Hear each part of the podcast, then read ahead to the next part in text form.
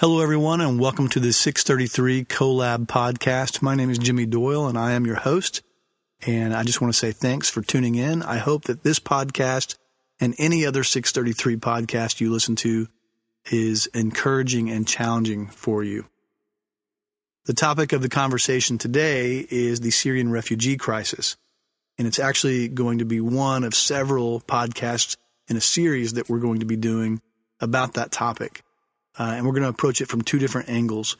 One is that since October of 2015, I've had the great opportunity and honor to interview several people who have worked directly with Syrian refugees, both here in the United States and in the Middle East. Some of them have worked with refugees for a long period of time, and some, it's a fairly new thing. And so I hope that you're encouraged by what you hear from them and gain some insight. The other perspective that I'm going to take in a series of podcasts is, what does this Bible have to say to us about refugees and our relationship to refugees? Obviously, the issue of the Syrian refugees has been a topic of our national debate and dialogue and rhetoric here in the United States since the Paris attacks, but even before then, it's been a topic for a while in relation to safety and national security. But my perspective in these podcasts is to ask, as followers of Jesus, what should our relationship be to refugees? What kinds of attitudes should we have towards them, and what kinds of actions should we engage in?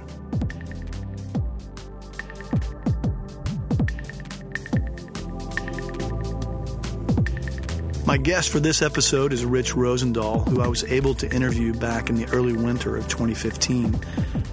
Rich is the founder of an organization called The Nations, which seeks to help individuals and groups connect with their refugee neighbors, both here in the United States and overseas.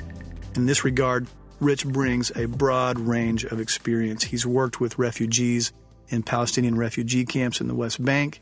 He's worked in Tunisia along the Libyan border with refugees from Libya.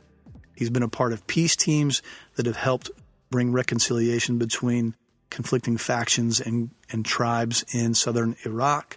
And he has worked with refugees in Mafraq, Jordan, from the Syrian crisis, as well as creating networks of friendships and connections with refugees here in the United States.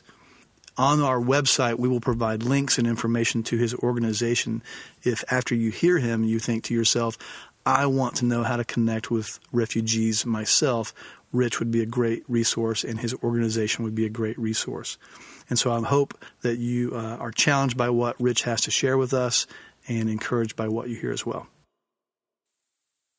Rich, thanks for being with us today. I'm excited to have a chance to talk to you, and glad that we connected. Tell us a little bit about yourself, and how did you get involved with working with refugees? Yeah, well, thank you. I appreciate it. Thanks for having me on your podcast. Really, the Nations and getting involved with our neighbors who have arrived in the U.S. from the Middle East and North Africa, it really began for me a number of years ago. In all places, I was in Tijuana, Mexico. And I had gone down there with a group of friends, and we were building structures, actually, for people who were in high poverty situations and really needed a place to live. Our final day there, we actually spent time in an orphanage. And at the orphanage, there was a very young girl, maybe a year and a half, maybe 2 years old. And we're all kind of, playing with the kids. But this little girl was getting tired, and eventually you could tell she was going to fall asleep in somebody's arms. And the truth was, I was hoping that wasn't going to be me. I have kids, and having this young girl fall asleep in my arms is a very tender moment. And just knowing as an orphan, what her future looked like, it was very trying emotionally. Well, sure enough, somebody handed her to me, and she fell asleep in my arms. And I probably sat in that chair for a half hour, 45 minutes, maybe an hour, with this little girl sound asleep. And I started thinking about her future. And I realized that in her situation in Mexico, her future was not bright. The options of what things were going to happen after this for her were not good. As I was sitting there, I thought about me being there. I thought about the people in our group who were there. I thought about how many people were coming to this city to love her, to love people in the city, to be a part of, moving forward in a new direction. And then it hit me. There are parts of the world where there's nobody showing up at the orphanage.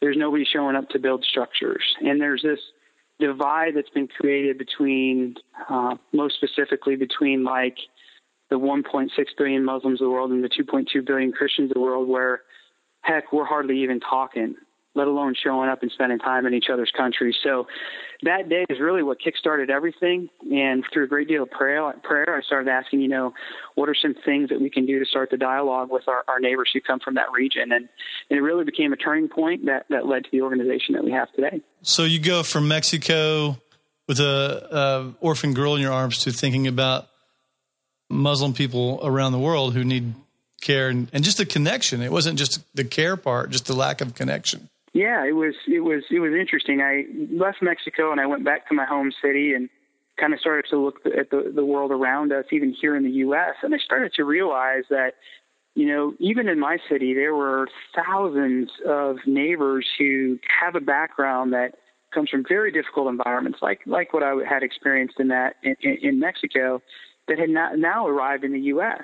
And when I flipped on the news, you know, what did I see, you know, over and over? There was this idea that, you know, people from the Middle East and from America are, you know, enemies. We have the inability to get along, to develop lifelong, meaningful friendships. But I realized in my city there were people who come from that part of the world and I had never met. I had never sat down and had coffee with them. I'd never had tea or a meal. And I realized, well, that generally doesn't make a lot of sense. If we're going to spend time together, if we're going to get to know each other, we got to spend time together. And so that's what we started to do in our city was we started to meet each other. We started to have meals together. We started to have tea and coffee. And we really just started the dialogue. You know, what don't we know about each other that would be helpful to learn about each other? And it continued to expand and grow into a network. So had the Muslim world been a part of your background prior to this, or was this brand new for you? Yeah, it was certainly brand new. I grew up in a very small town in the middle of nowhere in the Midwest. My exposure to really much of anything growing up as a young person was minimized to my small town and a little bigger town just up the road. But no, my encounters with, you know, the Middle East and North Africa was zero.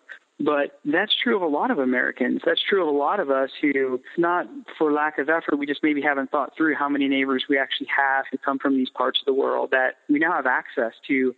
Learn more about these cultures, learn more about the religions, learn how to develop a friendship with people who maybe at first seemed quite different than us.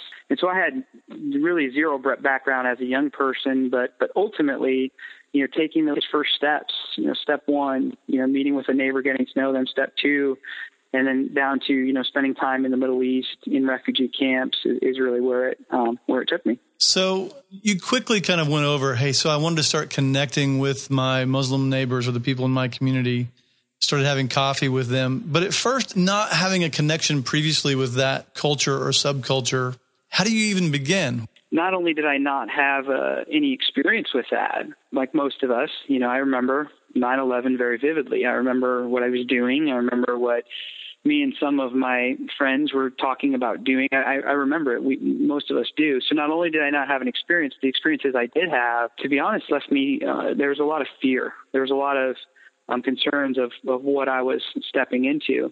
But really what it came down to was, you know, in my life, was I going to let fear lead the way or something altogether different? And so what the first step was really making that decision, is fear or the alternative, love, going to lead the choices I make in my life? And I'm not saying it was easy. It certainly took a high level of courage, but I made the choice that, you know what, love is going to lead in my life, not fear. And it started with that. And then it practically led to, you know, meeting with people, getting to know neighbors in my city, inviting friends over for tea, and then the process kind of continued from there. But really step one was asking myself the question, so I'm going to let fear lead the way or instead let love? So since that time, you started building relationships. Not only were you connecting with people locally, but you began to travel internationally yourself to North Africa and the Middle East. I remember my first trip to those parts of the world. It was in North Africa, and I had a lot of, you know, nerves going into it. You know, what to experience. You know, what was I going to see when I got there? You know, I even wondered. You know, my appearance. I have blonde hair. I'm going to stand out. How am I going to be treated? What kind of reception will I receive? And, you know, of all the concerns I had, I would say it 100% was exactly the opposite of what I was worried about. What I found when I got to, in this case, North Africa, and I would say the same is very true in parts of, in most of the Middle East, I was received with such a warm welcome. I was received with tons of hospitality. Everyone I met along the way wasn't, you know, I wasn't met with, well, you know, am I Western or American and we can't. No, I was met with, can you come to my house for tea? Can you come to my house for lunch? Tell me about your life. Tell me about your children. Tell me that I was met with such a great deal of hospitality and love. It was really the polar opposite of what many of my worries were. And that was my first experience. Then I went on to spend more time in the Middle East, for example, and I kept seeing this pattern over and over. I kept seeing that some of these places where I had maybe some concern or worry or some fear, exactly the opposite was true. Our neighbors from these parts of the world are a lot like us, friendly, loving, kind. I would say they go far beyond maybe American culture in the sense that the hospitality that is expressed to total strangers like me is remarkable. I can't think of any other part of my life where I've experienced hospitality to that degree. I remember I was down in southern Iraq, and I was with a couple of Iraqis, and we had driven into a town where we were going to visit a hospital. And as we pulled into town, it was maybe about, I think, 1 million people in this city. And I pull in, I stroll in with my blonde hair, and our two Iraqi friends, we're all three traveling, and we get just turned around enough that we can't find the actual road to get to the hospital where we have meetings. And so our driver pulls over and asks someone on the street for directions. Very normal, not a big deal. Well, at the end of this conversation, the guy we had asked for directions for asked if all three of us wanted to come to his house for lunch. And it was like, really? We just asked for directions. But it's that kind of hospitality. And he certainly meant it and wanted us to come. And clearly we were strangers because we were asking for directions and we didn't know him. But over and over, my experiences overseas, I have been met with remarkable hospitality where my fears are really exposed for being really irrational and leading more toward actually how loving our neighbors are toward those of us from America and those parts of the world. And you're in Iraq at a time period when some violence is taking place. Yep. We were there. You know, of course, we all know of the organization that exists there now and the horrible things, the unimaginable things that have happened. In fact, when I was there, I was in a southern city where I had a very, very neat experience. I was invited to, we would call it like a refugee center. However, these are Iraqis who have fled that organization, moved south. So their proper term would be more like internally displaced neighbors. And they're fleeing the same people that we're worried about. And I think there was something like at that time, at least 10,000 Iraqis who had fled, left everything behind, fleeing, leaving home, leaving money, had in some cases had already lost lives and their family, brothers, sisters, moms, and dads. And the city I was in is roughly, I think, about 1.5 million people. And there was a center where internally displaced or refugee Iraqis had come, where people were trying to help, trying to assist the situation. All along this road, this long road from the west and the north, there were people just lined up, trying to survive and just not even shacks. They were like tents almost, kind of. It's a very, very difficult environment. And the southern Iraqis in the region I had been in had responded in such a remarkable way. Despite all the violence, all of the talk about sectarianism and all of this stuff, it almost like it didn't matter. What mattered was they had neighbors who needed help. And so they were responding. In fact, on the TV in Arabic, the headline, kind of like you think of, you know, certain TV channels have the banner at the bottom. Kind of like that, except it was on every channel. It had a little saying in Arabic that was reminding the people of that region to help their refugee neighbors, to help those who are in need. And I went to the center and I got to see there was one of the men who was kind of helping coordinate efforts was also helping getting the financing for food, water, housing for over 10,000 people, might have been up to 20,000 by that time. And he shared the story with me about the 12-year-old girl that came to him a handful of days prior as he was kind of hearing people's stories and said she had three young siblings, younger than her. She was 12, and she was looking for help because that organization had taken both of her parents. Yeah, and when you say organization, I mean, you're talking about Daesh, right? Like ISIS, ISIL? Yep. Yeah. That's the group. And they had killed both of her parents. And so she now became mom. She was 12 years old. She was at this refugee center. She had three siblings, and suddenly she's mom. And so to watch and experience how our Iraqi neighbors are responding to the violence, it was just a reminder. In many ways, we're in this together. Now, I don't mean that in the sense that we have people experiencing that violence here on a daily basis, but we are in this together, that we all realize we have to be unified in helping the now certainly millions who have had to flee because of this ridiculous violence. Right. And you're there in Iraq during this time as a part of peace teams, right? You're trying to help resolve issues of conflict within Iraq. Yeah. So this experience and what we're going to be working on as an organization long term is kind of like how this all started, when I realized, I hadn't spent a lot of time with neighbors from this part of the world. I wasn't really talking in having these dialogues, so I also wasn't learning.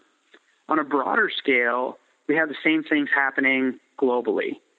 So to create an opportunity for someone to go sit at that same table I was at in Iraq and hear that same story about that little girl that became mom, it helps us better understand each other as humans and certainly as neighbors.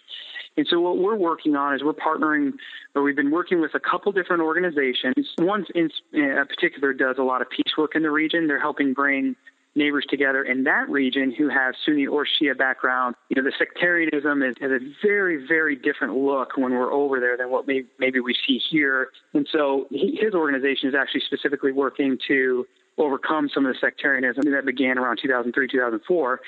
And they're doing that peace work. We've come alongside that. We've talked with them about ways to partner specifically to help bring more neighbors together. Whether, they're already bringing neighbors from Iraq to the U.S. to see the U.S., in many cases for the first time, but to meet Americans who live in the suburbs and who are farmers and, see what America is like. And then we're going to be doing the same, bringing Americans over to see Iraq, to see what happened because of the violence, because of the conflict, because of now this new emerging organization that is terrorizing the region, to see and experience this for the long-term effect of all of us coming together saying, okay, we got to stop this. We got to find a new way forward. And so we're working with a couple different organizations to open those doors in that region. So for you, relationships are the center of resolving these conflicts globally and locally. Absolutely. I say, I don't know what it is, but I think I think God did something very special with food. I don't know what it is, but it seems like when we sit down at the table with someone and we have a meal, it's really hard to be, to view that person as our enemy. So what we're doing is really in a broad scale, having a meal with everybody and saying, hey, let's sit down, let's share a meal, let's break bread. Let's talk about, you have kids, I have kids. Let's talk about our family. Let's talk about our job. Let's talk about life. Let's humanize each other. Let's rehumanize each other after arguably decades, maybe even longer, of dehumanization, which has caused such great divides in understanding each other. It's through those relationships we begin to humanize each other. And somebody we know said, remember me in the meal, right? The meal was such a center thing. Yeah. So out of all of these experiences, you formed an organization called The Nations. Yeah, so what we realized, early on as it kind of began, I wanted to spend time with neighbors and, brought some friends together, and we all kind of started hanging out and just seeing what was happening. But what we realized very quickly is there's so many people throughout the U.S. and really in different parts of the world who were just like us, that wanted to spend time with neighbors. We keep seeing stuff on the news. We keep seeing stuff on Facebook, on social media, and the internet. But people are saying, hey, we want to spend time together, because something, for a lot of us, is like something just didn't feel right in what we were experiencing. So what we did is, over time, with the encouragement of many, as they said, hey, you guys have some really cool stuff happening. This network of friendships is expanding, and it's been very fruitful and remarkable. Things are happening all the time. What would it look like if we got organized? And so we did. We developed an organization back at the end of 2012. And what our intention was to create an opportunity for people like us who said, they kind of raised their hands and said, we want to love our neighbor and live life together and spend time together. But those first couple steps can feel a little tricky. So what we do is a number of things, and one of them is we work with individuals and organizations who have a desire to spend time with their neighbors and get to know them and develop networks of friendships. What we do is we come alongside those individuals and help them along the way. We give them pointers. We actually have a very specific training program that we invite people to be part of. And I joke that the training program mostly consists of all the mistakes we made. Basically, it's here's all the mistakes we made, here's what not to do, but not really. It's a big part of it, though, because there isn't a ton of people who have, you know, stepped out into this world yet. We're all kind of doing it for the first time. You know, the effect of globalization is, in many ways, is due to humanity. The nations of the world becoming neighbors to the degree that we have here in America is kind of a newer, there's a newer feel to it. So we're really just trying to figure out how to do this. You're trying to figure out the best way to do this. And then through the organization, we support others as they're doing it as well through different training programs. And what's been great about our how we work is we've actually been able to work in a number of different cities. We aren't just in our own. We work on a national level, so people who reach out to us, it's nice. I get a call from Portland, Oregon one day. You know, we're working with someone there, and then the next day in North Carolina, literally coast to coast, and down in Texas and in Arkansas and all over, people reach out and say, hey, we want to get involved with our neighbors, but you know, we're kind of thinking this through, and like a lot of us, just having somebody come alongside us while we're doing it can be tremendously helpful and effective. And so it's been nice to be able to meet people and hear stories from all over the U.S. I got one the other day. They said, well, it may have changed now, but they said there are many Syrian neighbors who will be arriving in our city through the resettlement agency here soon. And they were very excited about getting a chance to meet with them and learn different ways to come together as neighbors and really establish some close friendships early on. So it's been nice to see the desires across the whole U.S. really to spend time with neighbors. Yeah, that's not a voice that we're hearing as often in the media sphere these days. A welcoming voice we don't hear as often. But I think it's there for sure. Yeah. You have this broad background from working with people here in the U.S., and you've also been to some of the, the hot spots, I guess, in terms of you worked in Tunisia on the Libyan border with refugees. You've worked in Palestine. You've worked in Iraq, and you've worked in Jordan with Syrian refugees. What's your take about what's going on and what's happening in Syria and Iraq right now? Like, what is your perspective on that? Yeah. I think to really even start to have a conversation about what's going on in Syria and Iraq, we need to start to use a word like disaster. And that's the best word I can think of. We have millions and millions, literally millions of neighbors who have been fleeing unimaginable violence. I sat down in a town near the Syrian border with some Syrian neighbors who had recently fled, and to sit with them and hear their stories, you know, to sit and have them pull up their phones with video on it and say, this was my city, or this is what happened when I lost my dad, my mom, or our son, or a brother. And to see those videos and to see those pictures, it's very sobering. We have to realize, and this isn't a handful of people, not that it'd be okay if it was just a handful of people. These are millions of people being forcibly displaced by unimaginable violence. Iraq is no different. You have that region that they've taken over. You see the internally displaced neighbors. They have lost everything. And to think about the region is to think about it in the terms of it's a disaster, and it's been going on for quite a while. A good friend of mine takes American background neighbors over to Syrian border to spend time and love and learn from our Syrian friends who are surviving there as refugees. And I think he's taken 7 trips. And on one hand, I want to say, way to go. I mean, that's awesome. On the other hand, it's like, why are we still making trips? You know, this has started 4 years ago. When is it going to end? And so my take on the situation is we have to realize there is an absolute disaster happening in this part of the world that really is going to have a ripple effect throughout the globe.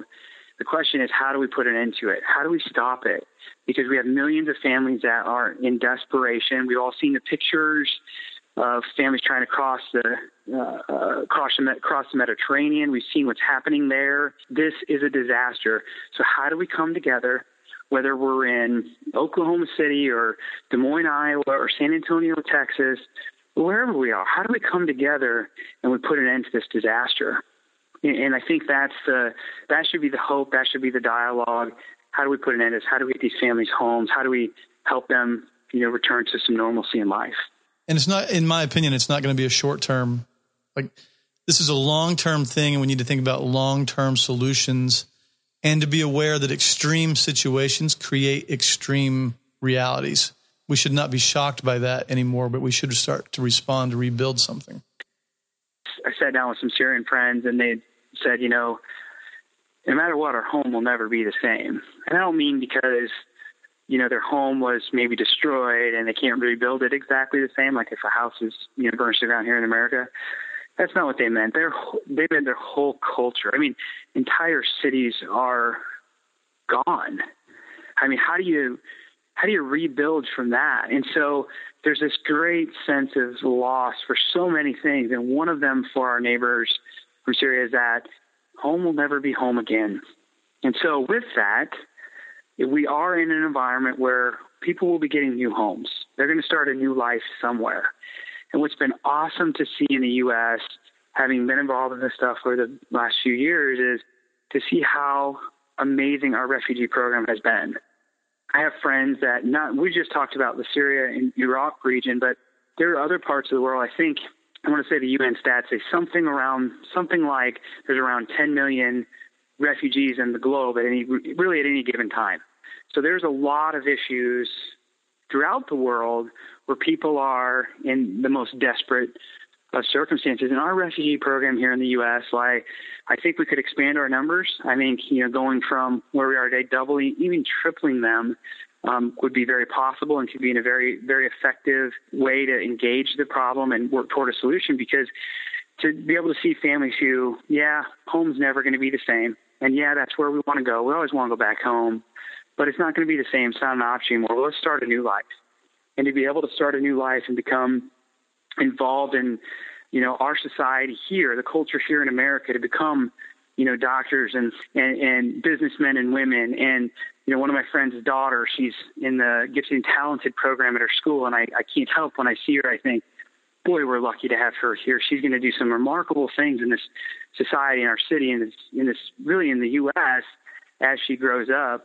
We have such an amazing program. We're doing some great things. I think one of the ways we can lean into the problem as a country, as a culture, is say, our doors are open. We'd like you to come here. We have the resources. We have the ways to do it. We have what you need.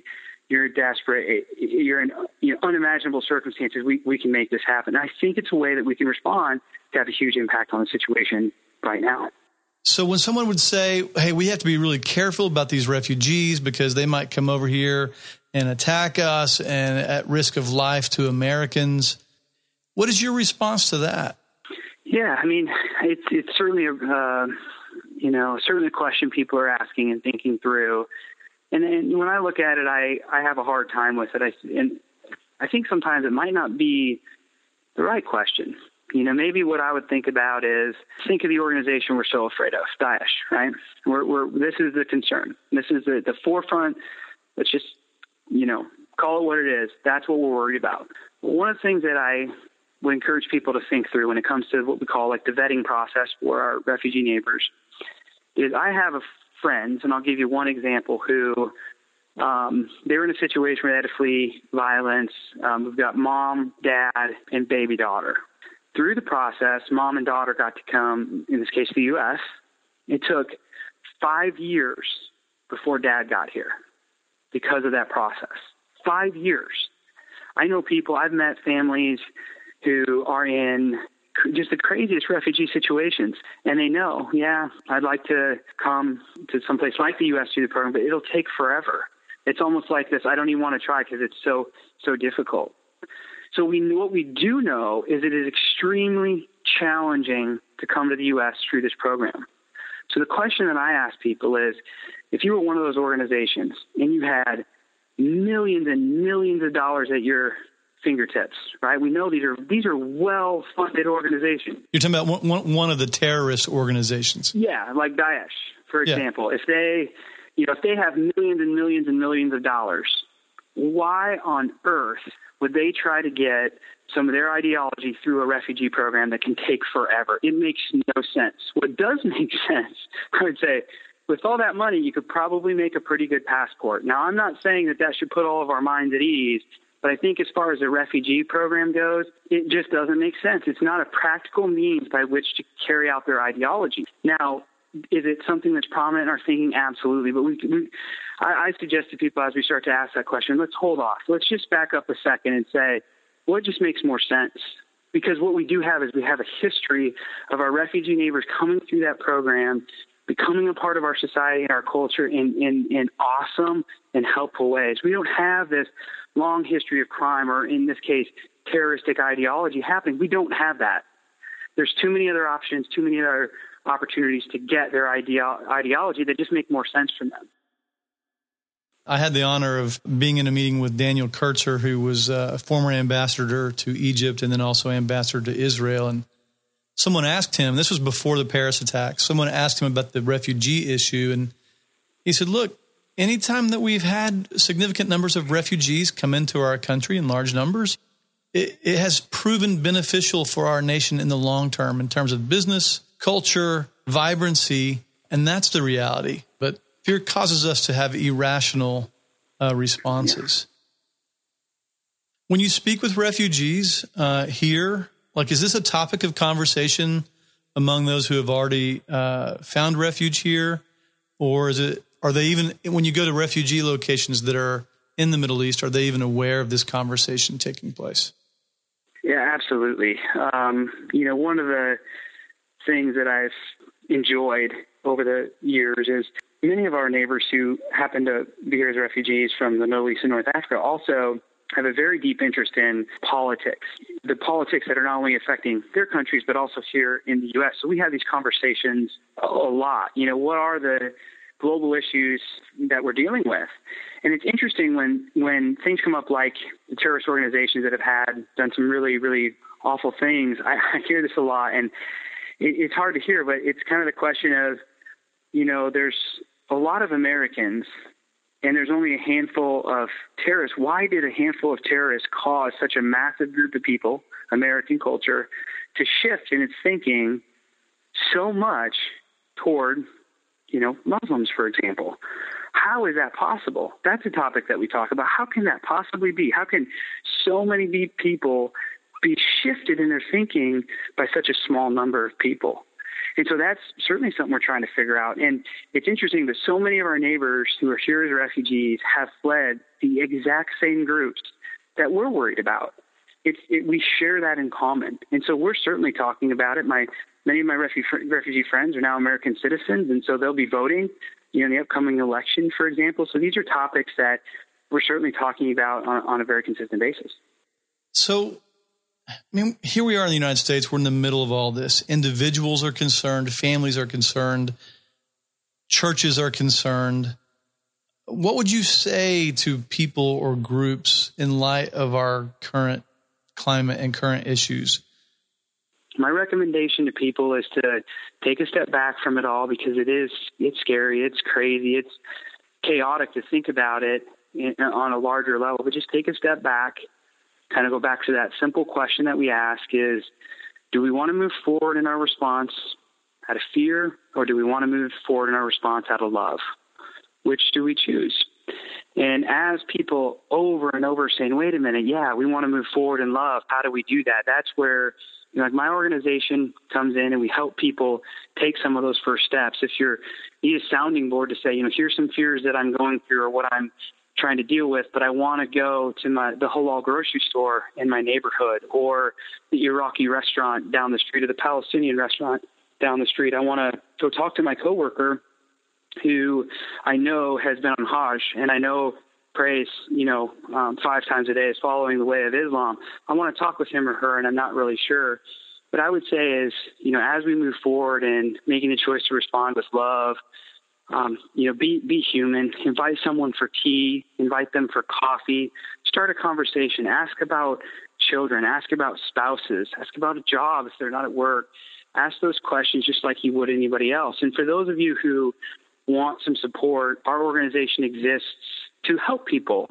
And so you can visit our website. It's www.thenations-dsm.org.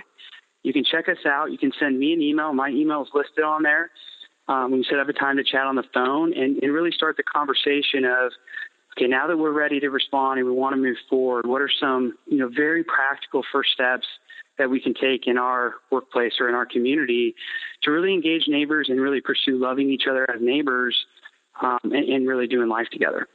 In your coaching, do you also address, hey, don't do this? Like, are there things that you would say, that's not the good first steps to do?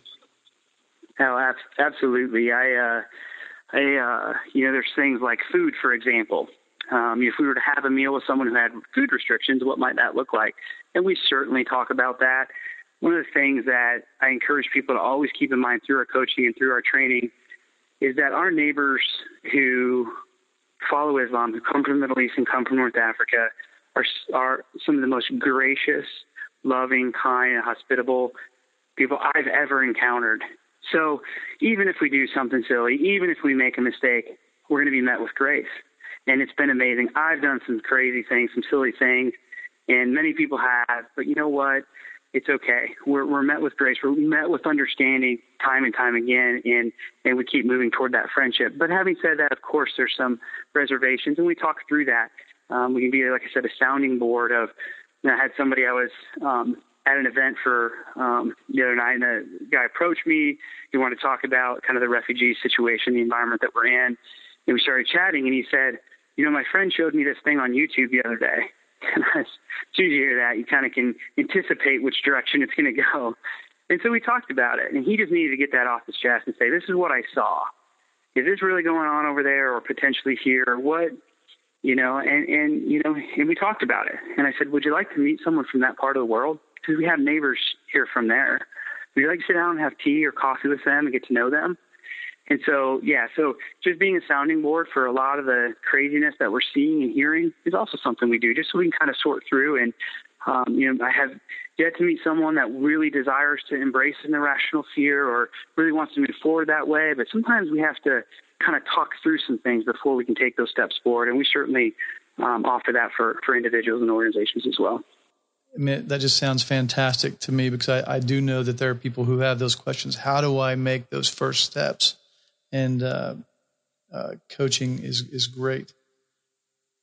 Man, Rich, our time is coming to an end. Thank you for your time. I'm going to have you back again in the future, and we can talk about some of your personal experiences. Obviously, we've talked about the refugee issue in general today because of that fear in our society. But I know that people would love to hear some of your personal stories, both maybe some of the mistakes that you earlier you mentioned that you've made some mistakes as an organization, and I'm sure that some of those are personal mistakes. But just to hear more stories, because I think fear comes mostly out of the unknown, and sometimes that unknown gets set aside by hearing the stories of other people first. Absolutely. Well, I'd love to be back on anytime. It'd be fun. And as you mentioned, I probably have some mistakes. Oh, I got tons of them. I can share some quite funny mistakes, actually. But along with that, some really amazing stories about our neighbors here in the U.S. and overseas that are, like I said, coming together with us and saying, hey, let's find a new way forward and let's do it together and let's embrace each other as neighbors. And those stories are some of the best to talk about, the ways that, we do that and why we can certainly have hope in the future. Rich, thank you for your time. Like I say, we will be talking again soon. We're going to keep you and your organization and your family in our prayers. Awesome. Thanks a lot. Thanks, Jimmy.